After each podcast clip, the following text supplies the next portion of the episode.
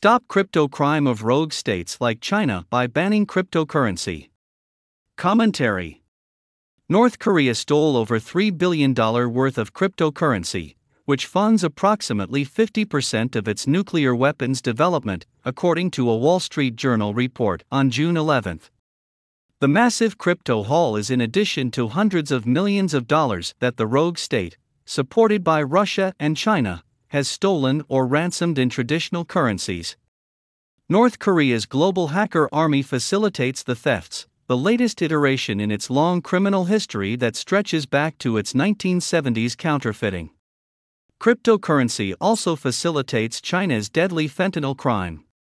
According to a May 23 report by Elliptic, companies in China that ship fentanyl and fentanyl precursors accept tens of millions of dollars in crypto payments. 90% of companies that Elliptic researchers received offers from accepted crypto as payment, according to the study. Facilitation of fentanyl trafficking is one of the most consequential of crypto crimes, as fentanyl overdose causes more than 71,000 deaths in the United States annually. Elliptic's blockchain analysis shows that the cryptocurrency wallets used by these companies have received thousands of payments, totaling just over $27 million, and that the number of transactions has increased by 450% year on year, according to the study. $27 million would purchase enough precursor to produce fentanyl pills with a street value of approximately $54 billion.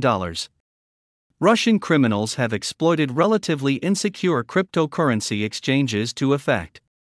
On June 9, the U.S. Department of Justice unsealed two indictments against Russians for allegedly hacking the Mt. Gox crypto exchange and attempting to launder 647,000 Bitcoin now worth almost $17 billion. One allegedly operated the illicit BTC exchange, which was shut down in 2017 by U.S. law enforcement.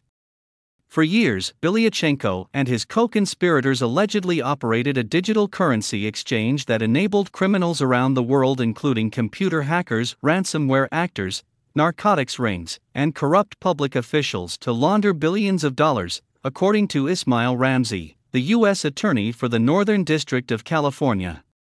Crypto and its blockchain technology make it difficult to identify owners and their transactions, thus making it ideal for use by criminals domestically and internationally.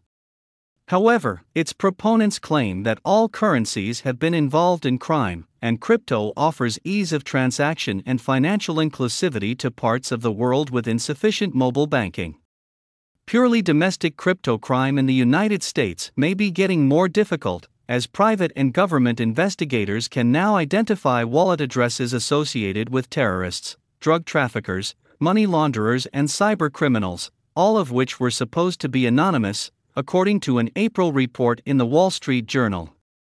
Law enforcement agencies, working with cryptocurrency exchanges and blockchain analytics companies, have compiled data gleaned from earlier investigations, including the Silk Road case, to map the flow of cryptocurrency transactions across criminal networks worldwide. However, it is more difficult to address international crime, for example, the theft of crypto by Russia and North Korea, or the use of crypto to traffic in illegal fentanyl precursors between China and Mexico. The relative anonymity of cryptocurrencies may still provide these international criminals with enough distance from U.S. authorities to keep them flush and on the run. One argument favoring cryptocurrency is that it facilitates easier transactions and financial servicing of underserved communities globally. But this is likely false. According to law professor Hilary Allen at American University, regular electronic transfer of fiat currency through mobile apps is just as easy, if not easier, than using crypto for legitimate transactions, including for those whose financial inclusion is challenging. Allen argues that financially underserved communities in developing countries will likely be left holding the bag when cryptocurrencies crash due to the coin's inherent lack of value. Famed billionaire investor and Warren Buffett sidekick Charlie Munger similarly argues that cryptocurrencies lack inherent value. In a February commentary, Munger warned that thousands of new cryptocurrencies are traded publicly without government pre approval of disclosures. A lack of regulation allows promoters to get large blocks of cryptocurrencies for nearly nothing, for example, while a naive public buys at far higher prices and without full knowledge of the currency's pre dilution.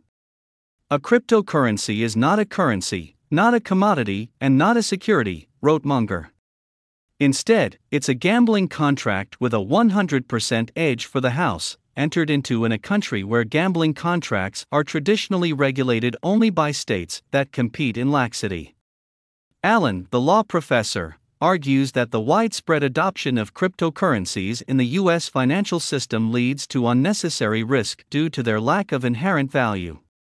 Much as the mortgage crisis of 2008 destabilized the U.S. financial system, with banks going under and the stock market crashing due to mortgage bundling that obscured a lack of inherent value, a similar financial crisis due to overinvestment in crypto could lead to future financial instability in the United States.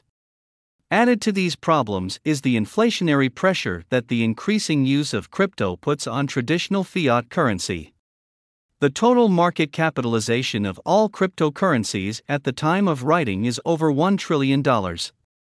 As this is unregulated, no central bank can increase interest rates to soak up excess crypto liquidity in the market. Crypto inflation as a whole cannot be controlled because new coins continually enter the market.